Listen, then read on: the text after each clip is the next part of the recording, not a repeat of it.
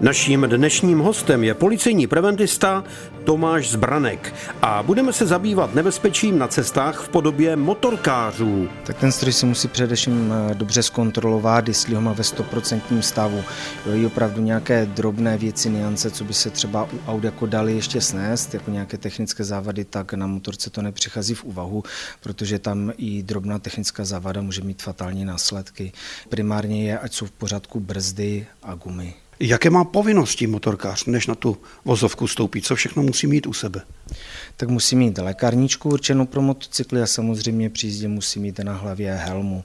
To je povinná výbava. Dá se říct, že za loňský rok 2021 máme necelých 100 000 dopravních nehod, z toho přes 3 000 dopravních nehod bylo s účastí motorkáře. Jsou tam fatální následky? Přes tři čtvrtiny nehod motorkářů končí prostě se zraněním. Jaká je asi věková e, účast těch lidí, kteří jsou nejvíc odvážní na těch vozovkách? Za nejrizikovější skupinu se považují motorkaři ve věku 35 až 44 roku. To jsou muži a ženy v nejlepším věku s nejlepším platem. No ano, samozřejmě oni si můžou už dovolit taky nějakou prostě lepší, silnější motorku a ve většině případů to mají jako koníček a jako odreagování, neslouží to jenom jako dopravní prostředek.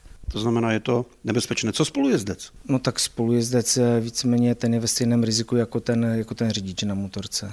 Takže bychom asi mohli také doporučit eh, tomu, kdo si na tu motorku sedne k někomu, aby si zjistil, co to je za člověka, jak jezdí a jestli třeba sám neriskuje svůj vlastní život. Máte dceru? Máte děti? Mám dva syny.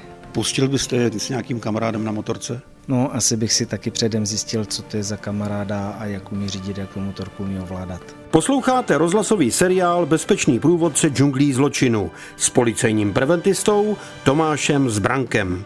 Motorky jsou velice silné stroje. Co když prší? To je jak u osobního automobilu, tak i u motorky a tam ještě víc prostě prodlužuje se brzná dráha. Ono i za normálního počasí na suché vozovce má motorkář delší brznou dráhu, jak řidič osobního automobilu. A na té mokré vozovce se to samozřejmě tyhle rozdíly ještě, ještě zvětšují. A kromě problematiky brždění, tak je i větší riziko v zatáčkách, protože ten motorkář tu zatačku projíždí v nějakém náklonu. A samozřejmě prostě jakékoliv eh, déšť anebo nějaké nerovnosti na vozovce štěrk, jenom nějaké předměty, co tam nepatří, tak, tak zvyšují tady tady to riziko a můžou, můžou se dostat ti motorkáři snadněji do smyku. Jak má vypadat eh, motorkářská pneumatika? Já vždycky, když se na ně dívám, tak to mají všichni tak krásně hladké. A tak samozřejmě musí mít předepsaný dezen na motorce, je to 1,6 mm a pokud se jedná o, o mopedy, tak tam je, povolena, tam je povolený 1 mm. Všiml jsem si některých motorkářů, že mají bundy a na zádech mají takové polstrování. To je povinné mít takovou bundu? Tak bundu není jako povinné, ale určitě se doporučuje. A kromě polstrování, tak ta bunda má většinou chrániče na lokty, na ramena a často má chránič páteře, který je buď už v té bundě zabudovaný a případně když není, tak se dá dokoupit i externě.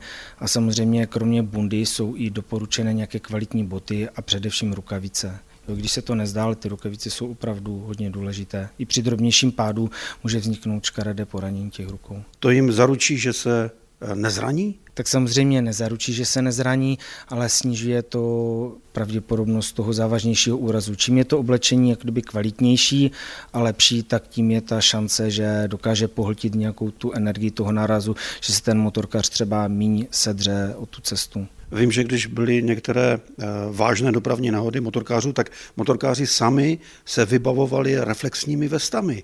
Povinnost to není, ale lze to jen doporučit a opravdu, aby byli lépe vidění. Dneska už i některé bundy se dělají prostě reflexní nebo s reflexními prvky a když to ta bunda nemá, tak je možnost dokoupit si a doplnit tu bundu nějakou reflexní vestu nebo aspoň nějaké reflexní kšandy. Prostě ten motorkář musí být vidět na té cestě, to riziko jeho přehlednutí je opravdu větší než u automobilu. Automobilista ve svém autě toho motorkáře nemusí vidět? Může se stát, že, že ho přehlídne opravdu, tak ta motorka je prostě menší než ten automobil. Bezpečný průvodce džunglí zločinu. Každý pátek po 15. hodině a každý čtvrtek v 18 hodin a 45 minut na vlnách Českého rozhlasu Ostrava.